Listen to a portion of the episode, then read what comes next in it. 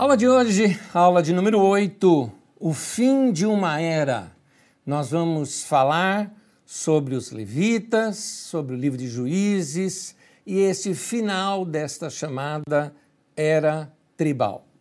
Eu quero começar a aula de hoje examinando com vocês ah, um mapa cronológico, aqueles nossos mapas que nós usamos, para você poder uh, se situar um pouquinho mais uh, na aula de hoje. Vamos ver o mapa por favor, coloca esse, o nosso mapa cronológico. É, o anterior.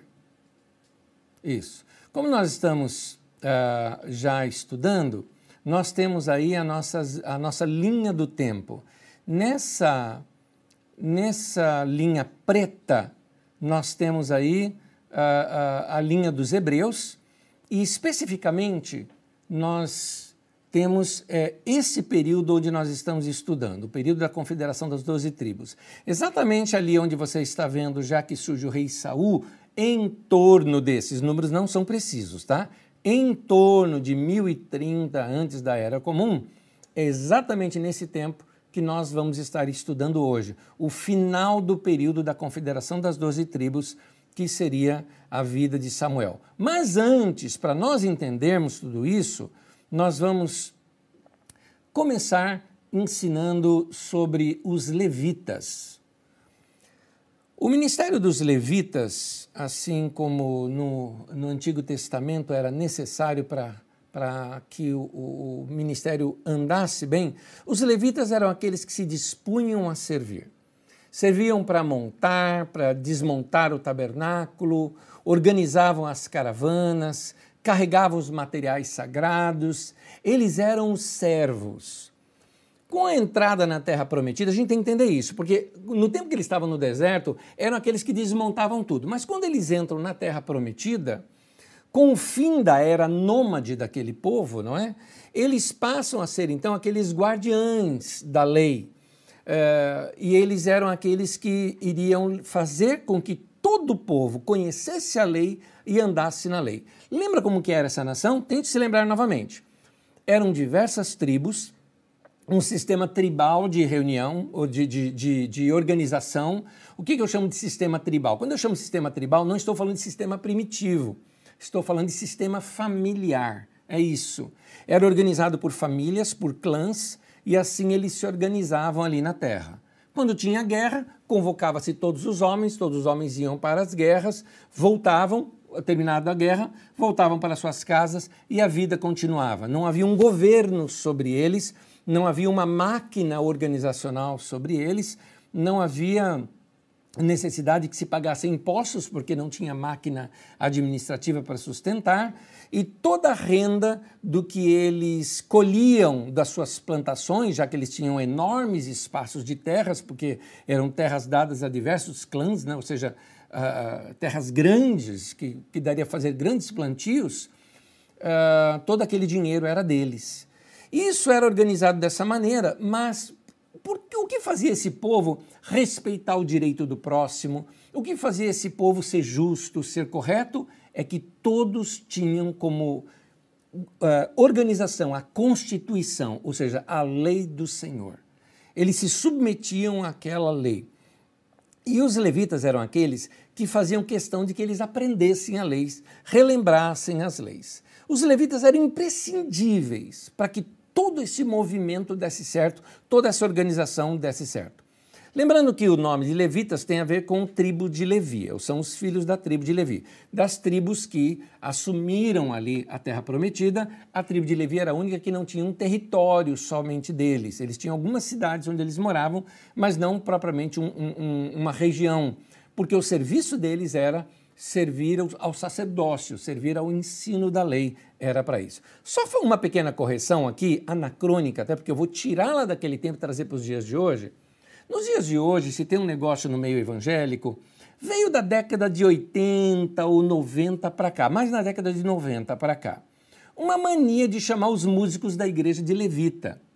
Isso é um grande erro, porque nem todo levita era músico e nem todo músico era levita. Ponto. Não é? Então, o ministério de música vem aparecer mais forte no meio dos levitas, já na época do Templo de Salomão, dali em diante. Antes disso, você não tem muito desse ministério de música. Você tem na época de Davi, que ele constituiu vários músicos. Davi é o cara. Davi é o cara que organizou a música e tudo mais. Ele é o cara que deu início a tudo isso. Mas essa mania que você tem hoje de chamar músico de levita, se fosse músico ser, eh, todo músico ser levita, então eram os músicos que tinham que limpar o salão de reunião, organizar a reunião da igreja. Eh, eu vejo mais nisso o trabalho daqueles que cooperam em outras áreas da igreja eh, com esse nome. Mas eu, como não gosto de usar essas simbologias, eu prefiro chamar cada um pela função que faz mesmo. Mas voltando aqui, na tribo de Levi, então, eles se dedicavam é, exclusivamente ao ensino. Haviam aqueles que nós chamávamos de levitas itinerantes, que era a maioria deles quando se assumiu ali na Terra Prometida. Para que o povo ficasse firme na lei do Senhor, os levitas fizeram o papel de ministérios itinerantes. Eles então se dedicavam completamente ao ministério. Eles não tinham posse, a não ser que fosse. Uh, o, o que fosse herança de família ali, não é? E viviam do que o povo ofertasse para eles. Por quê? Eles tinham que eles tinham a sua cidade base, onde eles moravam, a casa onde eles moravam com a sua família, e esses homens normalmente saíam então de cidade em cidade, reunindo o povo da cidade, ensinando a lei, partia para outra cidade, reunia, julgava as causas daquela cidade diante da lei, porque eles conheciam muito a lei, finalmente iam para outra cidade, ensinavam a lei para o povo. Uh, esses levitas, para você ter uma ideia, como eles só se dedicavam a isso e não tinham terra, agricultura, eles eram contados, na verdade, entre os mais pobres e tanto que muitas vezes entre os mais pobres e os desamparados aparecem também ali o nome os levitas. Como a lei que organizava a nação era justa, então ela procurava fazer com que todas aquelas pessoas que eram pobres na nação, que não tinham nada ah, para poder sobreviver, quase um miserável, que eles pudessem ter algo. E isso era ensinado em toda a nação, em todas as partes da nação. Em Deuteronômio 14, versículo 28 e 29, diz assim o texto: ao final de cada três anos, tragam todos os dízimos da colheita do terceiro ano, armazenando-os em sua própria cidade, para que os levitas, que não possuem propriedade nem herança, e os estrangeiros, os órfãos e as viúvas que vivem na sua cidade, venham a comer e saciar-se, e para que o Senhor, o seu Deus, os abençoe em todo o trabalho de suas mãos. Você vai vendo aqui algumas coisas interessantes, por exemplo, como que era organizada até mesmo essa questão dos dízimos. Só que, como eu ainda vou tocar nesse ponto, eu falo nisso mais adiante. Mas você nota que isso era para ser separado, armazenado nas cidades, para que quando levitas, os levitas passassem por lá, eles tivessem recursos para seguir, seguir de cidade em cidade, para poderem se alimentar, para poder servir aquele povo e também para poder ajudar sustentar as suas famílias. Assim também os órfãos e as viúvas que vivem na cidade, inclusive os refugiados, eles tinham um lugar onde eles pudessem ir buscar comida. A cidade proporcionava isso e cada cidade proporcionava dentro do seu território. Uh, em Israel haviam as chamadas cidades uh, levíticas e também elas eram tinham, tinham dentre elas, dentre essas cidades levíticas que eram 48 ao todo, haviam seis que eram as chamadas cidades de refúgio. Para nós entendermos isso um pouquinho mais, primeiro entendendo as cidades levíticas, o que eram? Alguns territórios, alguns terrenos, onde eram dados somente para os levitas morarem, onde eles teriam ali as famílias deles, que seria a base deles, e eles sairiam então de cidade em cidade e para lá retornariam. Era um lugar seguro. Ali também se tornaria, seis delas também se tornaram cidade refúgio. Para tentar te explicar o que era cidade refúgio, deixe-me ler antes o texto e eu te explico na sequência. Diz assim em Números 35, versículos 6 e 7. Seis das cidades que vocês derem aos levitas serão cidades de refúgio, para onde poderá fugir quem tiver matado alguém. Outros textos explicam melhor esse ponto, já já eu falo dele. Além disso, deem a eles outras 42 cidades, aos levitas, Ao todo, vocês darão aos levitas 48 cidades, juntamente com as suas pastagens. Explicando um pouquinho sobre as chamadas cidades refúgios, outros textos como Deuteronômio explica melhor do que esse texto aqui de Números. Mostra, por exemplo, ele dá até um exemplo. Suponhamos que você está cortando lenha juntamente com o seu amigo e o seu machado escapou e bateu na cabeça do outro e matou o outro. E você quer provar que você é inocente. Então você corre e foge para uma dessas cidades refúgio. Você teria um ano para provar a sua inocência. Então, para que não acontecesse das pessoas, ah, olha, ele matou alguém, vamos linchar esse cara, vamos matar esse cara. Então, ele tinha um lugar onde ele buscaria socorro para dizer: olha, eu sou inocente, julguem a minha causa, aconteceu tal e tal coisa. Enquanto ele fosse julgado ali, ele teria pelo menos um ano dentro daquela cidade, como uma espécie de local para você se refugiar num momento como esse. Era para isso as cidades refúgios, para que não houvesse injustiça em Israel, de condenar, por exemplo, um inocente. Era isso. Então, uh, uh, as outras cidades, cidades levíticas, eram estritamente levíticas, eram cidades para eles estabelecerem a sua base familiar. Como eles não levavam nada, eh, deixa eu te citar o porquê que é importante a gente aprender isso aqui. Jesus, quando começa o ministério dele, ele retoma a ideia desse período e ele reflete esse período na vida dos discípulos e também na vida da igreja primitiva. Por que a igreja primitiva repartia tudo quanto eles tinham? Por que, que os discípulos, Jesus fala, olha, não leve alforge, não leve recurso, não leve isso, não leve aquilo, né? Em cada cidade onde você for, mais adiante ele fala, é, é, inclusive a igreja primitiva fazia isso também, olha, digno é obreiro do seu salário, quando você receber alguém, você precisa receber bem essas pessoas. A igreja era hospedeira, não é? Ensinava as pessoas a hospedarem. Por quê? Era essa ideia desses ministérios itinerantes dos levitas. Então, como eles não levavam nada, os dízimos eram para sustentar os custos destas viagens evangelísticas da lei, ou seja, que os levitas faziam. Alguns, eh, eles nem local base tinham, eles se locomoviam o tempo todo, por isso alguns deles até viviam em extrema pobreza, porque eles não tinham nada, simplesmente eram grandes pregadores que saíam de cidade em cidade, ensinando a lei e ajudando o povo. Esse era o ministério deles, esse era o chamado deles. É aqui na Bíblia Sagrada, nesse momento, que dá uma orientação sobre o uso dos dízimos. Deixa eu falar um pouquinho sobre isso. O assunto de dízimo hoje em dia é um assunto muito controvertido, porque ele é difamado por causa de uns camaradas sem vergonha que aproveita da boa-fé do povo e, e, e, fala de é, trízimo, né? A invenção do indivíduo, que é três vezes o seu dízimo. É a invenção do indivíduo, né? Eles inventam coisa, né? Para captação de dinheiro de maneira nada, nada confiável então, essa questão dos dízimos ficou muito difamada nos nossos dias. Mas vamos entender lá atrás, quando ele foi estabelecido e para que ele foi estabelecido.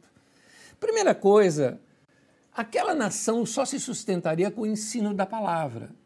Se não houvesse o ensino da palavra, aquela nação ruiria. E foi o que aconteceu, nós estudamos isso na aula passada. Então, para sustentar esse ensino da palavra, nós tínhamos os pregadores itinerantes, que eram os levitas. E eles saíam de cidade em cidade ensinando o povo e ordenando o povo, e organizando o povo e ministrando ao povo. Havia alguns deles que eram fixos, ou seja, havia alguns locais, não era igual nos tempos de. de uh, a partir do final do ministério de Davi e o início do reinado de Salomão, você tem ali uma fixação em Jerusalém. Mas antes disso, nós tínhamos vários locais de adoração em Israel, vários deles. Mais adiante você vai ver aqui através da vida de Samuel.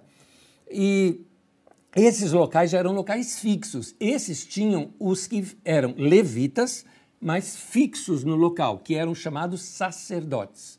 Os sacerdotes, então, eram aqueles que serviam nesses locais de reunião fixos. E os levitas eram ou auxiliares daqueles sacerdotes nesses locais fixos, ou esses itinerantes que iam de cidade em cidade tinham de sustentar esses homens, porque eles viviam especificamente para o ministério. Então, o dízimo era para sustentar esse ministério. Além disso, haviam festas e ajuntamentos para a unidade do povo. Era uma coisa linda de ver. Uh, Israel fazia sete festas ao longo do ano, sete grandes ajuntamentos onde o povo vinha de todos os lugares e se reunia. Não é só em Jerusalém, Jerusalém é mais adiante que se centraliza em Jerusalém. Eles iam para esses locais. E nesses locais, cada um em uma região, eles faziam essas reuniões e, e, e, ali todo o povo ficava junto. Tem uma das festas, por exemplo, que eu já citei aqui, as festas da cabana ou as festas dos tabernáculos, onde o povo ia para aqueles locais e ali moravam em tendas. Ficavam sete dias morando em cabanas, em tendas, com a família, com tudo mais. Imagina a brincadeira que não era? Ficar numa barraca com os filhos, brincando. Logo pela manhã, eles tinham grandes leituras de porções das Escrituras Sagradas. Isso, essas festas eram para reunir o povo todo e harmonizar o povo na visão que era dada para eles de como eles deveriam viver. Ou seja, os princípios de vida, os princípios de respeito ao próximo, os princípios da palavra de Deus, de buscar o Senhor. Eles cantavam juntos, eles dançavam juntos no final da noite ao redor da fogueira, relembrando as histórias de Israel, porque eles não tinham livros naquele tempo, então ia-se de geração em geração, contando as histórias lá desde Abraão, Isaac, Jacó, a saída do povo do Egito. Eles iam relembrando essas histórias todas e memorizando assim a mente dos filhos, marcando a mente dos filhos com essas histórias. Então, essas festas também, a organização delas, o custo dessas organizações, também eram feitos com os dízimos. Outra coisa também, os dízimos também servia como um fundo de assistência social para servir órfãos, viúvas, e isso sempre tinha que ser reabastecido. Tinha até uma, um, um, um, mandamento de que a cada três anos isso tinha que ser um novo reabastecimento, porque isso era feito com colheitas anuais, não é? eles tinham colheitas anuais ali, então a cada três anos isso era totalmente reabastecido.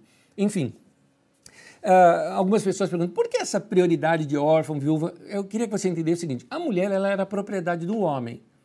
Então ela, ela não tinha ganho próprio, nada era dela. Quando esse homem morria, os bens desse homem iriam para a família dele, não para ela. Essa mulher ficaria completamente desamparada. Se essa mulher tivesse um filho, homem, este filho homem cuidaria de sua mãe. Mas aí você entende o desespero daquela viúva de Naim, que Jesus ressuscita o filho dela. Era o filho único que ela tinha e ela era viúva. E o filho morreu. Então, Jesus vai e ressuscita o menino. Então, o milagre tem até um brilho maior quando a gente entende isso. Nesse caso, a própria sociedade, o próprio vilarejo, tinha que sustentar essas viúvas e também os órfãos, as crianças que perdiam seus pais, perdiam seus pais na guerra, ou por uma invasão de estrangeiros, ou alguma outra situação. Então, esses eh, dízimos eram também para sustentar os pobres daquela sociedade. Havia também o dízimo era algo tão sério que havia todo um cerimonial na entrega. É, esse cerimonial mostra o respeito que era feito na entrega dos dízimos. Muitas pessoas, quando vão ofertar, às vezes, ainda mais nós nos nossos dias, que é tudo eletrônico, não é? Ah, vou dar aqui meu dízimo, tá, tá, tá, enviei, tá bom, tá dado. Parece uma coisa assim, feita é, sem colocar o coração junto. E a Bíblia não ensina isso. Ela ensina até para você fazer um tempo de adoração a Deus quando você entrega o seu dízimo. Quando eu falo adoração, não é cantar, mas uma expressão de adoração para Deus. Eu queria ler um texto com vocês, é um texto longo, mas é um texto que normalmente as pessoas pulam, porque ele vai falar da entrega do dízimo. Mas eu gostaria que você visse como que era feito isso nesse período da história que nós estamos lendo. Claro, isso vem de Deuteronômio, porque nós estamos estudando a, de, a, história deuteronomista. Então, dali em diante, a vivência do povo tinha essas práticas em cima do livro de Deuteronômio, que era a segunda lei. Quando fala lei, está se referindo não aos Dez Mandamentos, mas ao Deuteronômio. Vamos ler Deuteronômio capítulo 26, de 1 a 15. Acompanhe essa longa leitura comigo e eu vou fazendo pequenas pausas para comentários aqui. Diz assim. Quando vocês tiverem entrado na terra que Yahvé, o seu Deus, ou Yahvé Elohim, né? É, só um detalhezinho importante, é, ao longo dos textos que eu vou ler hoje, você vai notar que no Antigo Testamento tem muito assim, o Senhor, o seu Deus. Se a gente for pegar ao pé da letra, seja como está escrito no original, está Yahvé Elohim. Então, esse era o nome pelo qual eles conheciam a Deus. Eles juntavam esses dois nomes. Essas duas tradições, as tradições eloístas, que tinham experiência com Deus, chamando-o de Elohim, e as tradições javistas, as tradições que conheciam Deus como Javé ou como Yahvé. Então ele pega e junta esses dois nomes como Yahvé e Elohim. É, então as Bíblias traduzem como Senhor, o seu Deus, é, e tudo isso está certo. Por isso, à medida que eu for lendo aqui, você vai ver que a gente troca Yahvé, Elohim, Senhor, Senhor, o seu Deus, é, e daí por diante você vai ver ao longo do texto. Vou reler. Quando vocês tiverem entrado na terra que Yahvé, Elohim, lhes dá por herança e dela tiverem tomado posse e lá estiverem estabelecidos, apanhem alguns dos primeiros frutos de tudo que produzirem na terra que Yahvé, o seu Deus, lhes dá e ponham tudo numa cesta. Depois, vocês deverão ir ao local que Yahvé, o seu Deus, escolher para a habitação do seu nome e dizer ao sacerdote que estiver exercendo o cargo naquela ocasião: declaro hoje ao Senhor, o seu Deus, é o Yahvé Elohim, que vim para a terra, que Yahvé jurou aos nossos antepassados que nos daria. O sacerdote apanhará a cesta das suas mãos e a colocará em frente do altar do Senhor, o seu Deus. Eu vou continuar a leitura daqui a pouquinho, mas deixa eu explicar. Nota o cerimonial, o simbolismo forte por trás desse cerimonial, ele pega os primeiros frutos, ou seja, os melhores frutos, vai levando e entrega ao sacerdote e faz essa declaração é, do Deus que deu aquela terra para ele. Olha, isso aqui é para gratidão ao meu Deus pelo que ele me deu. Ele me deu a terra pelo qual eu tô, tenho esses frutos. Então tudo lá é dele. Eu só estou trazendo um pouco aqui do todo como um sinal de gratidão. O sacerdote pega aquela cesta e a coloca no altar. É por isso que quando nós fazemos nossos dízimos e ofertas, eu até falo, sim, fisicamente você está investindo, por exemplo, na carisma, nas coisas aqui, mas no coração você está entregando a Deus. É para Deus que você está dando. Não é Deus que ia comer aqueles frutos. Quem comia aqueles frutos? Os sacerdotes, os levitas, as viúvas, os órfãos. Eram pessoas que usufruíam daquilo. Mas para quem que você entregava? para Deus. Então, quando nós entregamos nossos dízimos, é para Deus que nós estamos dando. E estamos dando de coração e dando melhor. Continuando aqui a leitura a partir do versículo 5. Então vocês declararão perante o Senhor, o seu Deus, o meu pai Jacó, que é Jacó aqui que ele está se referindo, era um arameu errante. O que é isso? Alguém proveniente lá das terras de Arã e ele era nômade, era isso. Ele desceu ao Egito com pouca gente e ali viveu e se tornou uma grande nação poderosa e numerosa. Mas os egípcios nos maltrataram e nos oprimiram, sujeitando-nos a trabalhos forçados. Então clamamos ao Senhor, o Deus dos nossos pais, né, o Deus dos nossos antepassados. E o Senhor ouviu a nossa voz e viu o nosso sofrimento, a nossa fadiga e a opressão que sofríamos. Note uma coisa: no texto sempre eles se lembram dessa tal saída do Egito. Lembra que algumas aulas passadas eu disse para vocês, o Êxodo passa a ser a base, o centro de toda a teologia deles. O Êxodo passa a ser a referência de tudo que eles vão fazer lá adiante. Por exemplo, aqui mesmo eles lembram: olha, nós fomos escravos lá no Egito e o Senhor ouviu o nosso clamor e nos libertou lá do Egito. Esses que estão falando isso não estavam lá no Egito. Era já a terceira, quarta, quinta geração desse povo que tinha saído do Egito. Mas ele diz: Nós, foram meus antepassados, foram os meus pais, foram meus bisavós. Eles vão sempre se lembrar disso com honra. E dessa maneira, eles nunca vão admitir ter escravos no meio deles, ou que qualquer um dos seus irmãos virem escravos, porque isso é o que o Egito faz, mas não é isso que se faz em Israel. Por isso que ele se torna o centro para essa convivência da nação versículo 8 agora. Por isso o Senhor nos tirou do Egito com mão poderosa e braço forte, com, com feitos temíveis e com sinais e maravilhas. Ele nos trouxe a este lugar e nos deu esta terra, terra onde manam leite e mel. Mana leite e mel significa que escorre, né? tem abundância. Versículo 10. Agora traga os primeiros frutos do solo que tu, ó Senhor, me deste. Ponham a cesta perante o Senhor, o seu Deus, e curvem-se perante Ele. Olha a atitude de entrega para com o dízimo, uma atitude de, de prostrar diante de Deus, de, de adorar a Deus. Essa era a atitude. Continuando. Vocês e os levitas e os estrangeiros que estiverem no meio de vocês, ou seja, os refugiados, se alegrarão com todas as coisas boas que o Senhor, seu Deus, dá a vocês e às suas famílias. É importante a gente se lembrar disso, porque o que o texto está dizendo é o seguinte: isso que vocês estão dando não é seus, foi o Senhor que deu. É importante a gente saber disso, porque nós estamos num mundo tão capitalista que às vezes a gente acha que o dinheiro é nosso. Querido, não é só o dinheiro que não é seu. A tua casa não é sua. Teu carro não é seu. Não é só isso. Tua vida não é tua.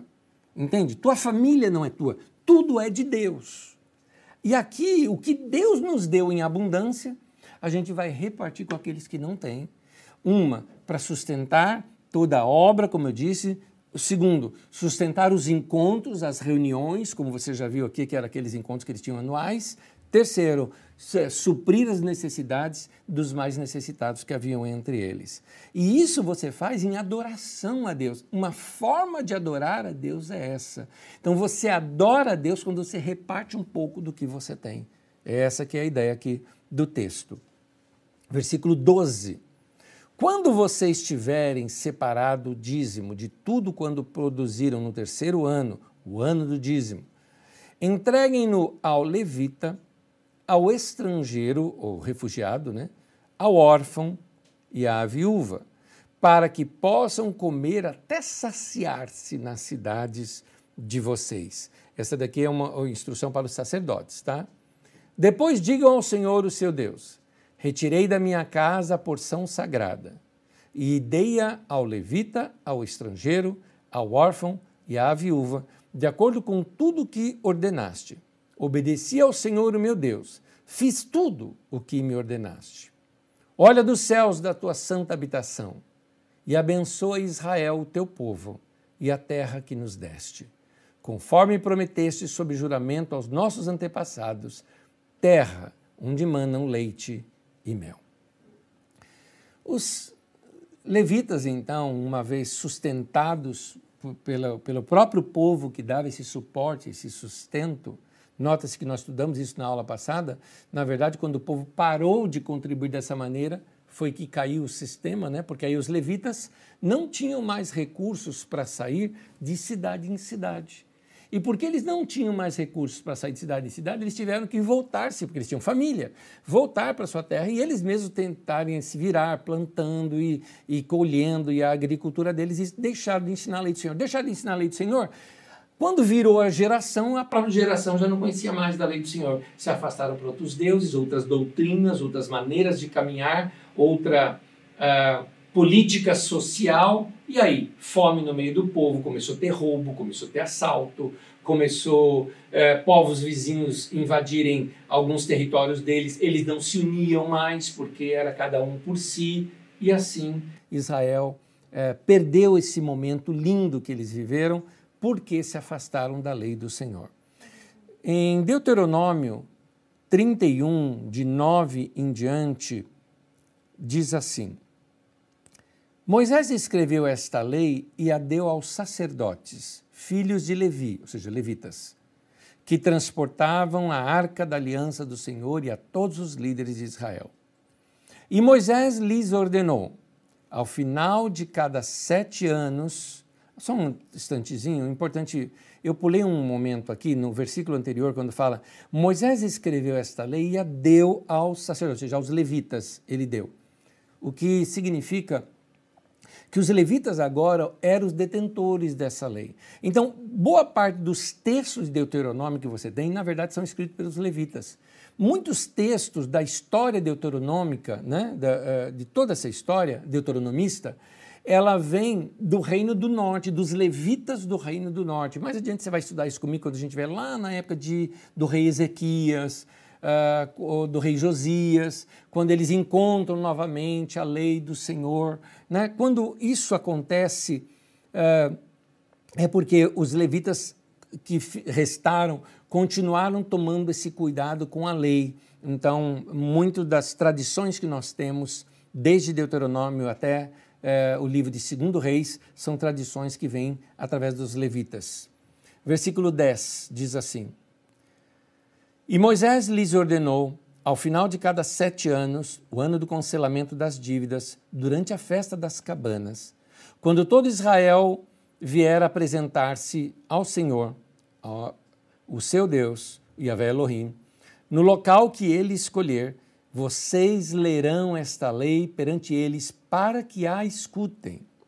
Reúnam o povo, homens, mulheres, crianças, os estrangeiros que morarem nas suas cidades, para que ouçam e aprendam a temer o Senhor, o seu Deus, e sigam fielmente as palavras desta lei. Os seus filhos, que não conhecem esta lei, terão que ouvi-la e aprender a temer o Senhor, o seu Deus enquanto vocês viverem na terra da qual tomarão posse quando atravessarem o Jordão. Até aí. Você nota então que Moisés foi quem estabeleceu essa lei, deu essa lei aos levitas, o que eles fizeram, deram continuidade à pregação dessa lei e à explicação da lei que vai compor o livro de Deuteronômio inteiro. E então eles saíam de cidade em cidade ensinando isso e faziam essas festas, festas da cabana. A cada sete anos, cancelava-se as dívidas de todos para que todo mundo pudesse recomeçar economicamente. Que nação maravilhosa, não é? Que nação maravilhosa, organizada, equalitária, todo mundo tem a chance de crescer. E o texto bíblico várias vezes fala: para que não haja um pobre no meio de vocês. Então, para que tudo isso funcionasse, era imprescindível que esse povo fosse firme na lei do Senhor. Uma pausa aqui para você entender algo. Percebe isso no Novo Testamento? Na primeira narrativa da vida da igreja do Novo Testamento, que é Atos capítulo 2, do 42 ao 47. Primeira narrativa que mostra como a igreja vivia. Primeira frase que fala é: e perseveravam na doutrina dos apóstolos, e perseveravam no ensino dos apóstolos. Ou, se você quiser, na língua grega, e perseveravam no didaquê dos apóstolos. A importância desse ensino constante. Então, os apóstolos tinham essa função de se reunir com o povo, ensinar a palavra, ensinar a palavra, ensinar a palavra, ensinar a palavra, tudo aquilo que eles tinham aprendido com Jesus, iriam agora repartir com esse povo, por quê? Para que a igreja vivesse como ela viveu, era imprescindível que todos estivessem firmados na palavra de Deus. Por isso que uma das coisas que hoje, hoje, nos nossos dias, está estragando a igreja, derrotando a igreja e fazendo muitas vezes a igreja passar vergonha, como a gente passa, principalmente nos meios de comunicação ou, ou questões sociais, é porque a igreja está se afastando da palavra de Deus, não está praticando a palavra de Deus, não se ensina a palavra de Deus. Colocam-se pessoas na liderança que não conhecem a Bíblia Sagrada, pessoas que simplesmente sabem falar no microfone, fala bem, uh, é uma pessoa animada, né, que sabe contar piada, ou se não que uh, sabe ser emotivo, e isso tudo já basta, mas não ensina as escrituras, não fundamenta o povo nas escrituras, e aí sem esse fundamento da doutrina dos apóstolos, a casa cai a casa cai. E tem essas ruínas todas da igreja que a gente vê por aí, ou uma coisa amorfa, né? Uma situação assim que você nem sabe se é igreja ou não é em algumas situações, por falta de ensino da palavra de Deus. É muito importante nós entendermos que os levitas, antes da gente chegar lá no Novo Testamento, né, na história, lá no Novo Testamento, e, e se tornar um modelo para os apóstolos, profetas, evangelistas, pastores e mestres, antes disso, ainda lá nos tempos do Antigo Testamento, eles são um modelo para os profetas. Os profetas, é, da mesma maneira como agiam os levitas, é assim que os profetas vão agir depois. É provável que o ministério dos profetas tenha sido inspirado em cima desta ação dos levitas no passado. É claro, o ministério dos profetas é posterior a esse momento que nós estamos, tá? Da história. Mas, por exemplo, quando você lê Elias e Eliseu, já leu as histórias de Elias e Eliseu? Estão um pouco adiante aí na sua Bíblia, nos livros de Reis. 1 Reis capítulo 17, aparece ali o Elias, muito forte no 19, e vai seguindo Elias e Eliseu até o início de 2 Reis, quando você vai ver a sequência, né? Elias e depois o seu, seu sucessor, que é o Eliseu.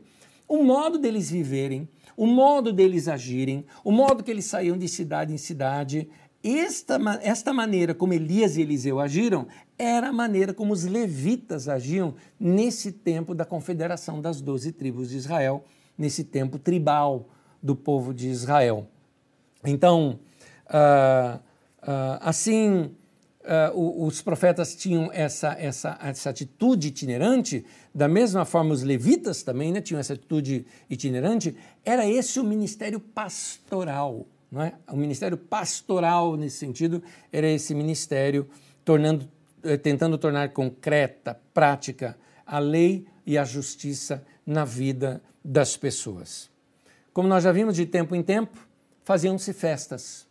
Como nesse texto que nós lemos, nessas festas era relida a lei. Você vê isso, por exemplo, quando eles voltam né, do cativeiro babilônico, que eles se reúnem ali diante de Esdras, é, no livro de Esdras, conta isso. Esdras é, sobe num púlpito improvisado e começa a ler a, a lei para todo mundo.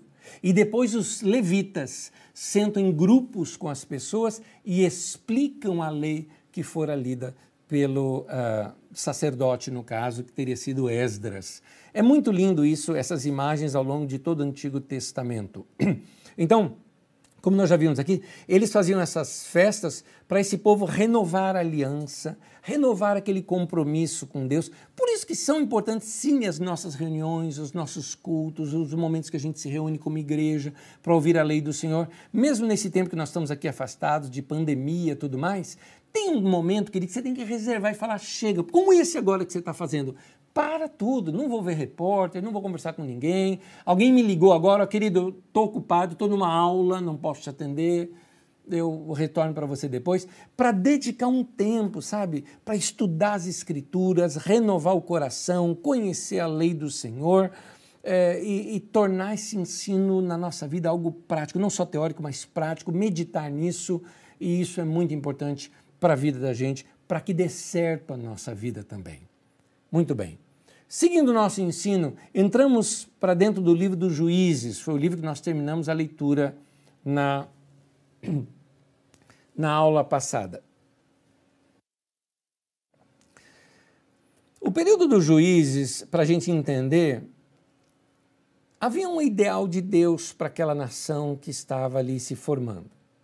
E eles viveram um bom tempo dirigidos exclusivamente pela lei do Senhor, sem governo. Mas, como nós lemos no livro de Juízes, inclusive terminamos a aula passada lendo esse texto, tudo isso veio abaixo. E aí nós estudamos o porquê ruiu toda essa coisa linda que eles tinham experimentado diante de Deus.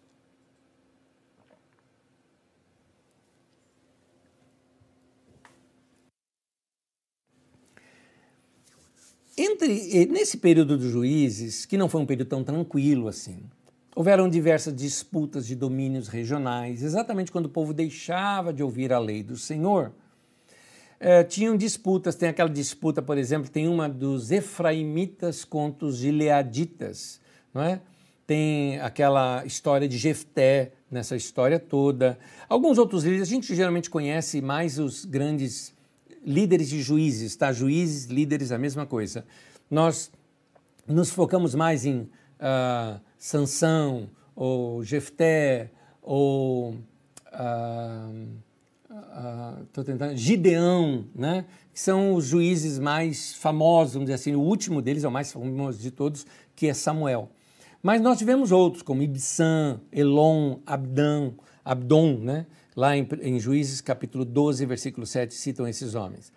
E aí, conforme vão contando essas histórias, surgem diversas lendas. Lenda agora vista como algo positivo.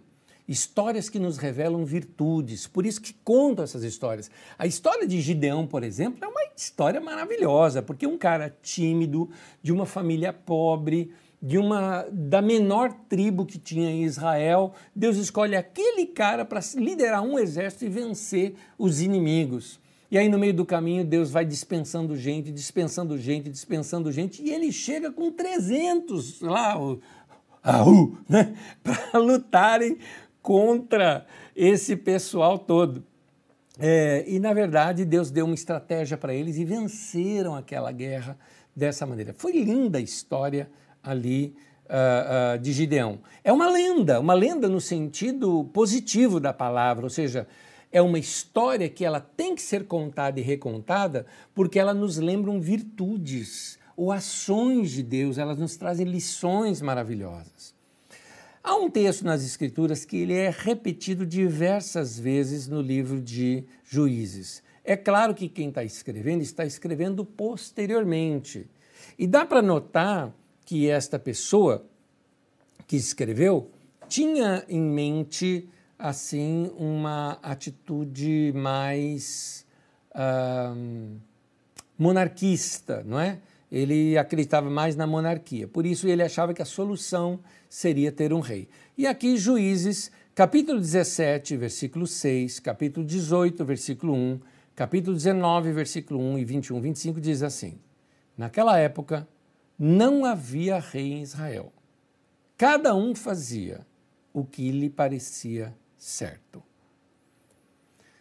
Finalmente, nessa história toda, aparece um sacerdote como juiz. Na verdade, apareceram dois assim, mas nós vamos se fixar mais em um do que em outro, que é o, o Samuel. Uh, vamos começar lendo um pouquinho a história de Samuel e depois eu vou citar um pouco também sobre Eli, que antecedeu Samuel.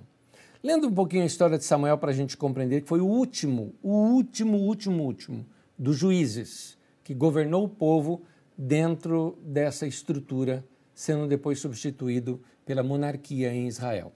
Samuel capítulo 1, do versículo 1 ao 20, eu vou ler vários, vou pular alguns versículos, mas ainda assim se torna uma leitura longa. Acompanhe comigo, por favor. Diz assim: Havia certo homem de Ramataim, Zufita, uh, dos montes de Efraim, chamado Eucana. Eucana é o nome do pai do Samuel. Todos esses anos, esse homem subia de sua cidade a Siló para adorar e sacrificar ao Senhor dos Exércitos. Note um detalhezinho: ele subia para sacrificar aonde? Em Siló. Interessante, não fala em Jerusalém. É? Essa história de Jerusalém ser o único lugar, o lugar onde todo mundo tinha que ir, onde as festas tinham que ser em Jerusalém, é uma coisa que vem com a monarquia. E eu quero te mostrar sempre que tem esse outro lado da questão. Enquanto que você vai ver vários textos da Bíblia que defendem que Jerusalém é a cidade de Deus, é lá que tem a casa de Deus, você vai ver que vários textos de profetas, de profetas e de levitas que já não concordam com isso. Eles mostram que haviam diversos outros locais onde também se adorava a Deus. Nesse caso aqui, você mesmo está vendo, Siló era um deles. Um deles, tinham vários, vários. Versículo 9 diz assim: Certa vez, quando terminou de comer e beber em Siló, estando o sacerdote Eli sentado numa cadeira junto à entrada do santuário do Senhor, Ana, que era a esposa do, do Eucana, uh, se levantou e, com a alma amargurada, chorou muito e orou ao Senhor. E fez um voto dizendo: Senhor, ó Senhor dos exércitos, se tu deres atenção à humilhação de tua serva, te lembrares de mim e não te esqueceres de tua serva, mas lhe deres um filho. Tudo que ela queria era isso, ela queria ter um filho. Então eu o dedicarei ao Senhor por todos os dias de sua vida.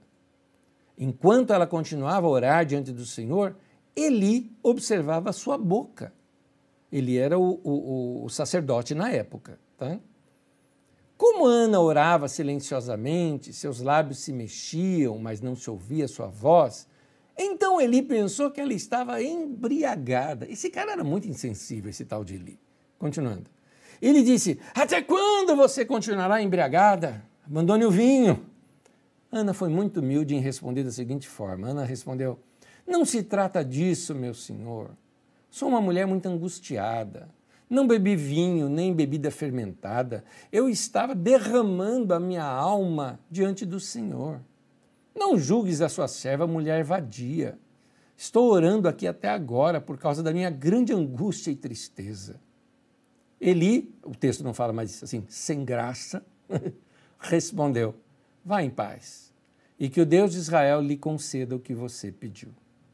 Ela disse: Espero que sejas benevolente para com a tua serva. Então ela seguiu o seu caminho, comeu, e o seu rosto já não estava mais abatido. Na manhã seguinte, eles se levantaram e adoraram o Senhor. E então voltaram para casa, em Ramá. Eucana teve relações com sua mulher Ana, e o Senhor se lembrou dela. Assim Ana engravidou, e no devido tempo deu à luz a um filho. E deu-lhe o nome de Samuel, dizendo: Eu o pedi ao Senhor. A palavra Samuel assemelha-se na palavra hebraica, seria assim: o Senhor ouviu, né? El, de Elohim, né? Então, Shamuel, então você, você junta aqui a, a Deus, é, é, Deus ouviu, seria essa a ideia. Samuel é um desses poucos personagens que aparecem na Bíblia como gente especial, porque são poucas pessoas na Bíblia que é narrado desde a infância. Você tem assim João Batista, você tem Jesus, tem uma citação leve sobre Jeremias, você tem Sansão e você tem Samuel. E é Samuel tem uma, um acréscimo aqui interessante. Ele foi pedido a Deus por sua mãe em oração. Ele foi Samuel vivo, significava já que Deus responde oração. Essa é a ideia. E é aqui que nós, para entendermos melhor esse momento, precisamos rever a história de Ana. Na história que nós lemos, nós sabemos que Ana não podia ter filhos. Mas Ana sabia que Deus podia mudar aquela situação, por isso ela orou. Eu fico pensando no menino uh, que, novinho de idade, ele ouviu a sua mãe dizer para o sacerdote: